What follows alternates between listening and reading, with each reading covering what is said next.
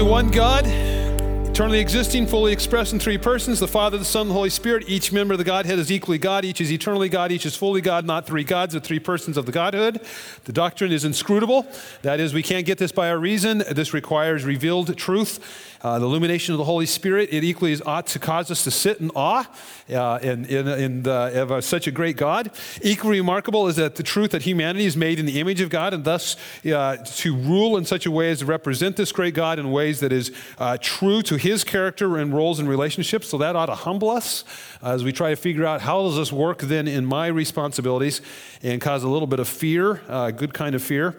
So, with those two doctrines, we need to now uh, behold the third person of the Trinity, the Holy Spirit. And in our beholding, we need to learn from the Spirit's relationship to the Father and to the Son. So, let's start with the Spirit's relationship uh, with the Father. The Spirit's relationship with the Father. So, in creation, I'm just going to read it for you Genesis chapter 1, verse 2 The earth was without form and void, and darkness was over the face of the deep, and the Spirit of God was hovering over the face of the water matters.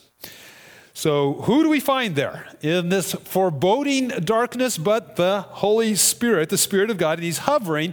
And he's the, the word there that he's that's been used is hovering like a, a bird of prey over its young, uh, kind of watching over. So, on the eve of bringing form to this formlessness, there is the Spirit who's keeping all things in check and control. So, the Spirit is assisting in the story of the Father. So we see that in creation.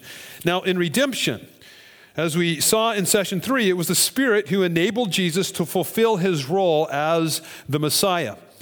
So that when Peter is introducing um, the life and death of Jesus Christ to Cornelius, who's a, who's a Gentile, he sums up Jesus' ministry with these words in Acts chapter 10, uh, verse 31 God anointed Jesus of Nazareth with the Holy Spirit and with power, and he went about doing good and healing all who were oppressed by the devil, for God was with him. Well, who was with him? Well, he was actually, the Holy Spirit anointed him, but as Peter's looking at it, it's God who was with him. So God is with him. Matthew 12, uh, we find that Jesus is giving evidence of his claim as the Messiah. And in verse 22, he heals a demon oppressed man who was blind and mute. And the Pharisees are particularly um, uh, hard uh, to believe his claim. So Jesus says to them, to the Pharisees, If it is by the Spirit of God that I cast out demons, then the kingdom of God has, been ca- has come upon you. So this is instructive because Jesus is placing uh, the light, uh, is placing the light upon his identity. That light is a result of the Spirit of God's power to cast out demons. So note, it's the Spirit who enables. So the Spirit is the one who's enabling, okay? The Son is the one who's getting the glory. And the Spirit is content with that, that Jesus gets the credit and honor. So he's saying, I, am the one who casted out the demon. And this should tell you, Pharisees, that I am the Messiah. This should make this should glorify me before you that I'm the one whom the Father has prophet has given us prophets to talk about. And so it should point you to me as the Messiah, but he does say that the Spirit is the one who has anointed him to have the power to do that. So again, the Spirit enables, the Son gets the glory, and the Spirit is content that Jesus gets the credit and honor. He is assisting in the work of uh, in the work of redemption. And then third thing in reconciliation, we find the Spirit in the final part of God's story, reconciliation. When we when we get to the eternity, Revelation chapter five verse six, we will we look, and we're going to look at that more closely. But suffice to say, He is present. The Spirit is present there. He is assisting, but He is content to be behind the scenes of the Father's story. So there's where the Spirit is in terms of relationship with the role of the Father. All right, so where we find the Spirit most involved and thus most instructive is in the Spirit's relationship uh, and role with the Son. So, in general, we can say this the work of the Spirit is to make much of Jesus Christ as Lord and Savior. So, that's his, in general, that's what he's going to do. He's going to make much of Jesus Christ as Lord and Savior.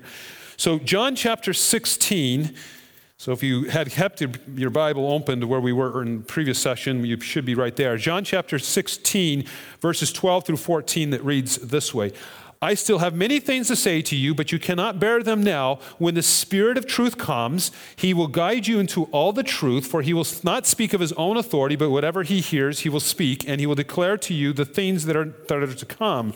And he will glorify me, for he will take what is mine and declare it to you. And so we've already had that read. Um, but it's showing he will glorify him and he'll take what is Jesus and he will declare it to them. But, but he does this in some specific ways. So here's our specific ways special revelation inspired by the Spirit focuses on Christ. Focuses on Christ. So when Peter, as he gets into his second letter, all the way in the back of your Bibles, Hebrews, James, 1st and 2nd Peter.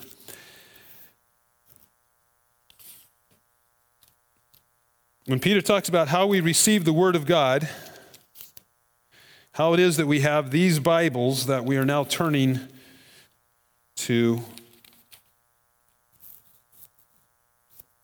that we have in our hands today, he writes this in verse, uh, verse 21, 2 Peter 1, verse 21. For no prophecy was ever produced by the will of man, but men spoke from God as they were carried along by the Holy Spirit. By the Holy Spirit. They were carried along. Now, it's an amazing work of God when you think about this, where men wrote down truths that they wanted to write down, so they, they used their will to write things down and they were using vocabulary that was familiar to them and they were they were working the grammar lessons that they had learned when they were kids and they had syntax that was familiar to them. So they're all they're using all of these things and the spirit at the same time is working in them so that they wrote simultaneously God's word that's a miracle I mean, that's, that's really neat. So I've heard it said this way God wrote a book. God's written a book. And he's done it in just an amazing way. And it just so happens that we live in a day and time in which we have it in our hands. Pretty cool. We got God's book. But as much as closely as the Spirit as the Spirit at work, the Bible is primarily not about the Spirit. So here he is writing it, but it's not about him.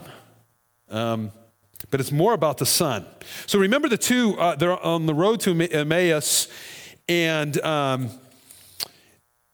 it's immediately after the re- it's immediately after the resurrection, and Jesus joins them on the road, and, and they don't recognize him. And the question and, and they, begin to, they begin to question him, and, and they don't know what's going on. They're, they're, kind of befuddled by what's all have happened, and they've heard you know somebody's saying that he's risen from the from the dead, and you know they don't know if they need to believe, they can believe this or not.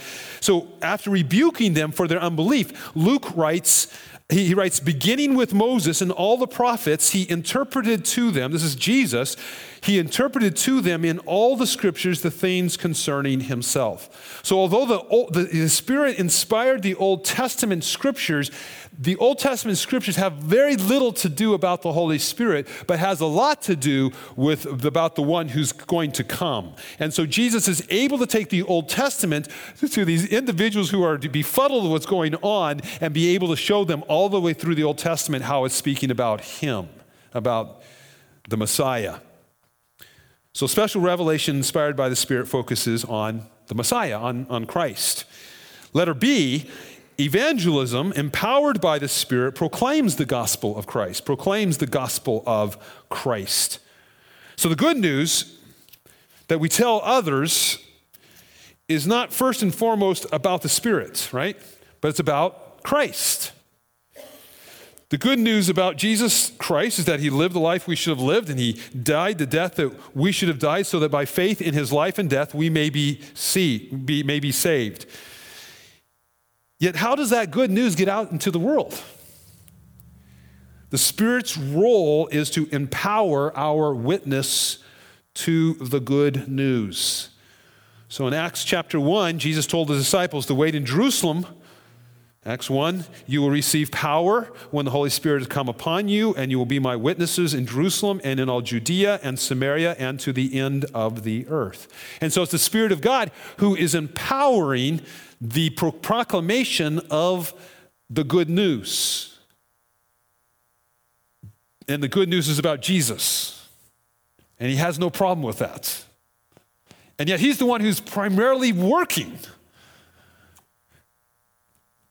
Letter C, regeneration brought about by the Spirit brings new life in, guess who?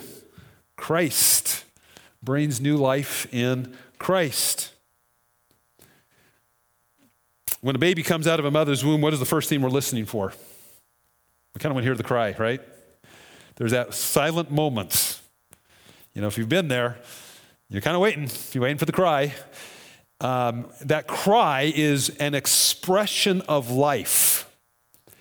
And so is true in being reborn in Jesus Christ. And the cry that we have, life is given, and we know life is given because the individual repents of their sin and trusts in Jesus Christ as their Lord and Savior. That's the cry. And so that's when we know the Spirit has given life. All of a sudden, we're listening for that cry. So we're proclaiming the gospel. We're telling them about the word. You know, we're, we're interacting with them. We're talking about our stories. We're talking about who God is. We're talking about what Jesus has done for them on behalf and what they need to do. But and it's, it's the work of the Holy Spirit who regenerates, who gives life. And so what, what you and I are doing? We're listening. We're listening to their story. We're listening for them to finally say, Oh, I get it. I am a sinner. And I, I hate my sin. And what? Jesus did what? I believe that. I believe he died on the cross for my sins. I want him as my Savior. That's the cry.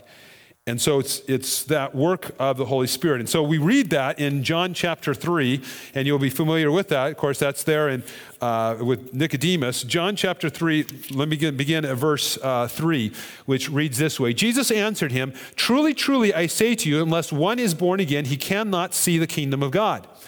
And Nicodemus said to him, How can a man be born when he is old? Can he enter a second time into his mother's womb and be born? A literalist, obviously.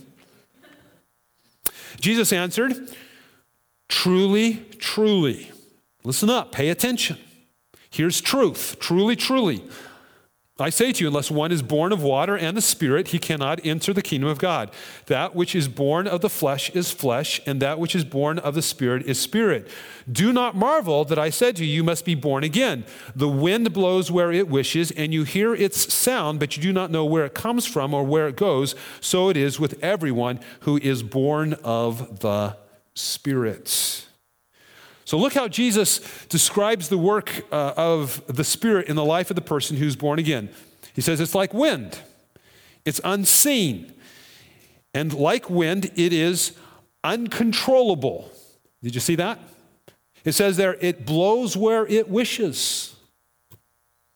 And like wind, you hear its effects.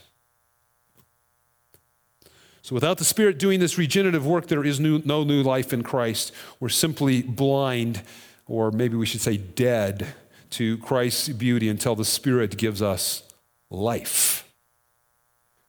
But when we do see who primarily gets the glory, Jesus, the Son. The Spirit's goal is to open our eyes to behold the wonder and glory of Christ. So regeneration brought about by the Spirit brings new life in Christ. Now turn to your Bibles to 2 Corinthians chapter 3 verse 18 because sanctification sanctification progressively achieved by the spirits makes us more and more like Christ. more and more like Christ. So you turn to 2 Corinthians chapter 3 verse 18. And we read this, 2 Corinthians chapter 3 verse 18. And we all, with unveiled face, beholding the glory of the Lord, so that's speaking of Jesus Christ, beholding the glory of Jesus Christ, are being transformed into the same image from one degree of glory to another.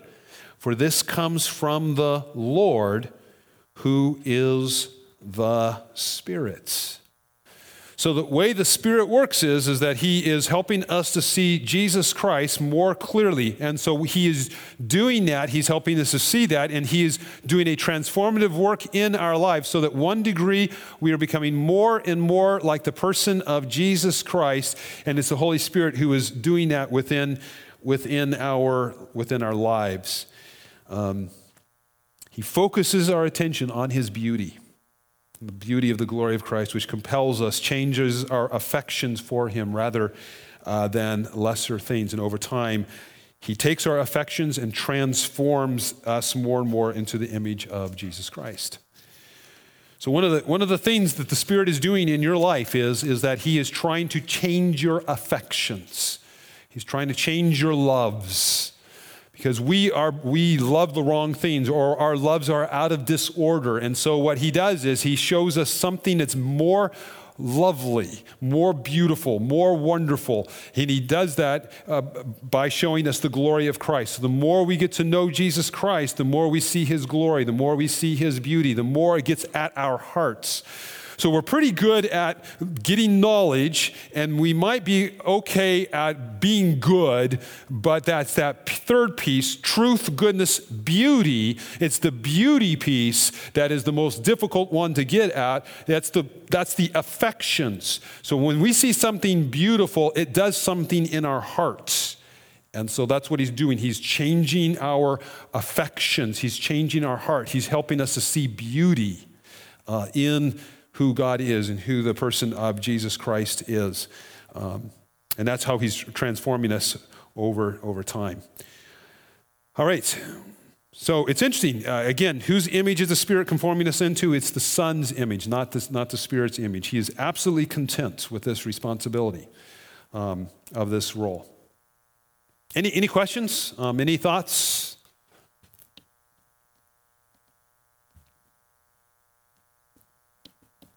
Okay. Yeah. Oh, yep. So is the Spirit transforming us specifically uh, to be like Jesus and not like the Father, or is it is that there a very distinction there?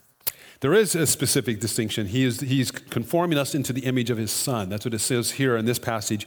And that's a consistent, he's moving us towards the, the image of the son because the son is fully human. He's God in, incarnate, um, embodied spirit. The, the Father is not.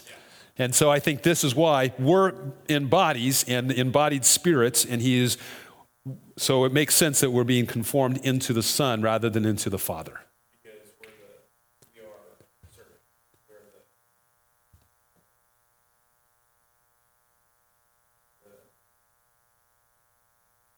What?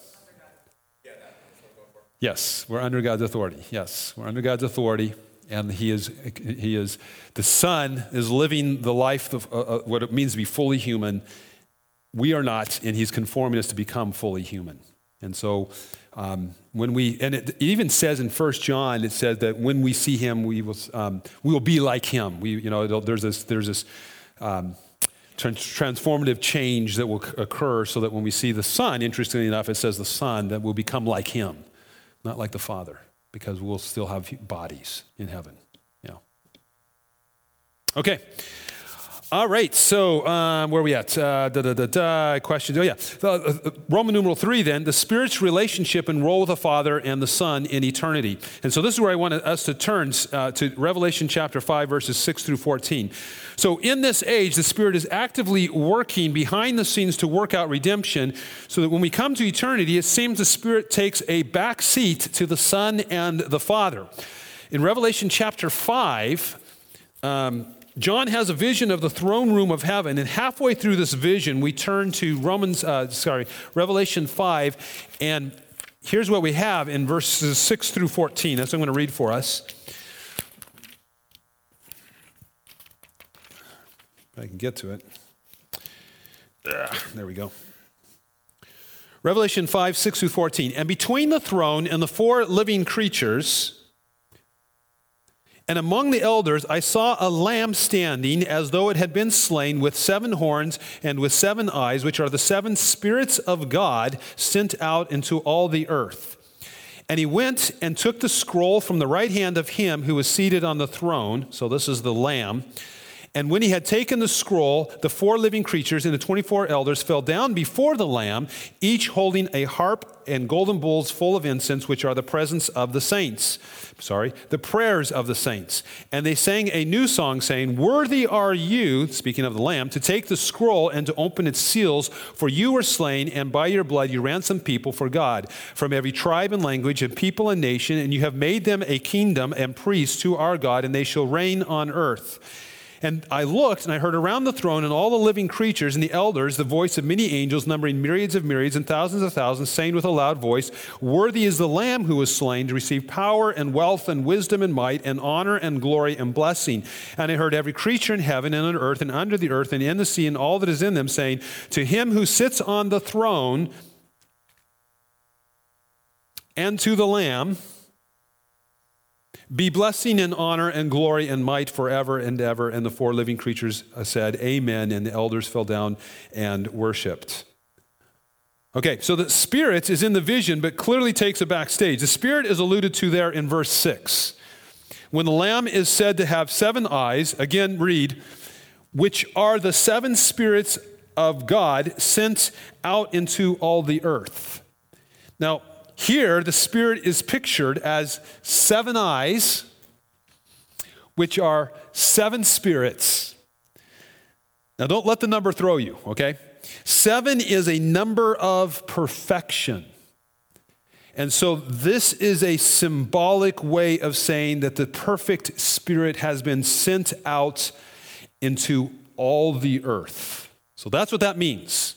It's not now we've got seven Holy Spirits. No, we only have one Spirit it's, it's an expression, a way of symbolically expressing perfection. And so it is this spirit, perfect spirit, who is going out into all the earth, seven eyes. So to see clearly and what is that Spirit going to do in all the earth? Well, He is going to bring in people from every tribe, language, people, and nation. And He's bringing in all those who have been ransomed and saved by the Son. No one's going to get overlooked. Didn't see you. No, it's the seven eyes, perfect vision of the perfect Spirit who's going to go out and he's going to find all those in whom have been ransomed by the Lamb. And so no one's going to be missing on that great day when we're around the throne. Did you see now what happened? You, you could tell how I, I expressed it. So they're worshiping the one on the throne and the Lamb. And so while the Lamb has a is, is submissive to the one on the throne, the Father, by, we see that by him taking the scroll and opening it up. In terms of worship, it is absolutely right that the, they are being worshiped because they are fully God. Fully Father is the fully God and the, and the Son. But interesting, the Spirit is not, you know, it, there's no worship being given to the Spirit. He is present, okay, so he's present. We know that and even central in bringing uh, to faith those who worship, but he is not up front being honored. So the Spirit, who is eternally God, possessing identically the same nature as the Father and the Son, willingly and eternally takes the position of supporter, helper, assistant, and behind the scenes worker. Always pointing our attention to the Son for the ultimate glory of the Father. So, what are our applications? What are our applications? Well, number one, be instructed by the Spirit's deep and abiding willingness to serve unnoticed. To serve unnoticed. It's almost like he's trying to be unnoticed. He's, um, and again, we could go back and say it is, it is, it is just as is God-like to exercise authority, and it's just as is God-like to submit to authority, so it is also God-like to go unnoticed. It's tempting to resent not being noticed, not receiving credit for a crucial work we do, but it's godly. I think if we could settle on that a bit, if we could really rest in that, um, particularly if you're working in a work situation and you know you're doing all the work and the other person's getting all the glory, um, you know the one who's in authority is getting the glory.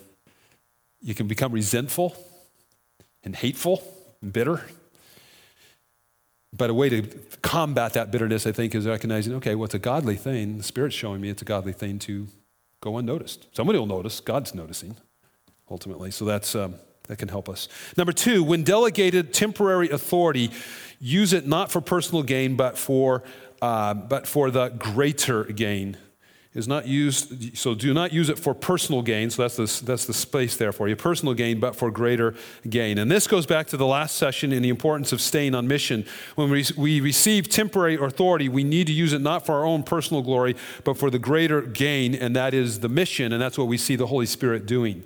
He's not trying to place you know, place glory upon himself. He's still trying to place glory upon the Son because he knows that that is the greater gain, that people understand who the Son is. Number three, happily submit to an equal who has received temporary authority. Happily submit to an equal who has received temporary authority. Now, think about this relationship between the Spirit and the Son. They are equals. And for a time, the Spirit is given authority over the Son. And the Son happily submits. And then the Spirit, who had temporary authority, happily returns the authority back to the equal, the Son. These happy returns are a result of the Son and the Spirit being submissive to the Father. So you might have been in situations where someone who is your equal is given authority over you. I think that is the hardest place to be in in terms of submitting to that temporary authority that has been given over you. You might say, well, I'm on the same pay grade as you. Who are you telling who are you to tell me what to do? Well, the way I can say, it's okay is that I know that ultimately I'm submitting to the one who is my ultimate authority, who has given temporary authority, to whom maybe I would even say is, I'm better than them. I mean, this is, this is where I go. Okay, maybe you don't, but I go there. Um, and I find all the faults of why I should have been given that temporary authority. And so then I get all screwed up in my head, and then I'm not a very good, you know, I'm not submitting to that temporary authority because I'm not submitting to the ultimate authority. But if I can realize I'm submitting to the ultimate authority by submitting to your authority, even though I might say I would have been a better person for this because, you know, we know it comes up and like, oh, I wish I would get that position and somebody else gets it over me, I can happily uh, submit to that authority, even if I disagree them having it, because I'm ultimately submitting to the authority over me. And that's a helpful place to be so I don't go freaking out in my head and being a total jerk at work. That's the place I've seen it happen in my life the most. So, okay, so that's number uh, three. But then number four, happily hand over your temporary authority to return, return to your previous position. And again, we see this in the, in the Spirit's joyful, willing position of always uh, being third. So, happily hand over happily hand over your temporary authority to return to your previous position. So now think of yourself in a place where you got temporary authority, and all of a sudden they say, Well, over, done. How do we hand that back over? Happily. Because we know that would be godlike. Because that's exactly what the Spirit did. He had no problems. And again, we are called to make image bearers. And then number five, unity and harmony requires differences working together. Unity and harmony requires differences working together. So we need to resist the lie of our culture that says that the only way for us to exist happily together is to acknowledge everyone as the same. And that's kind of the culture we're living in, that we got everybody's got to kind of be acknowledged as, as the same. The Trinity shows us a relationship where, in mutual support of one another's respective roles, there can be unity and harmony of purpose, joy, peace, love, fulfillment, and full satisfaction as we just simply work out the roles that God has given to us. So we don't have to all be the same. We all have different things that we can do, and it will be great harmony. It will be in great harmony.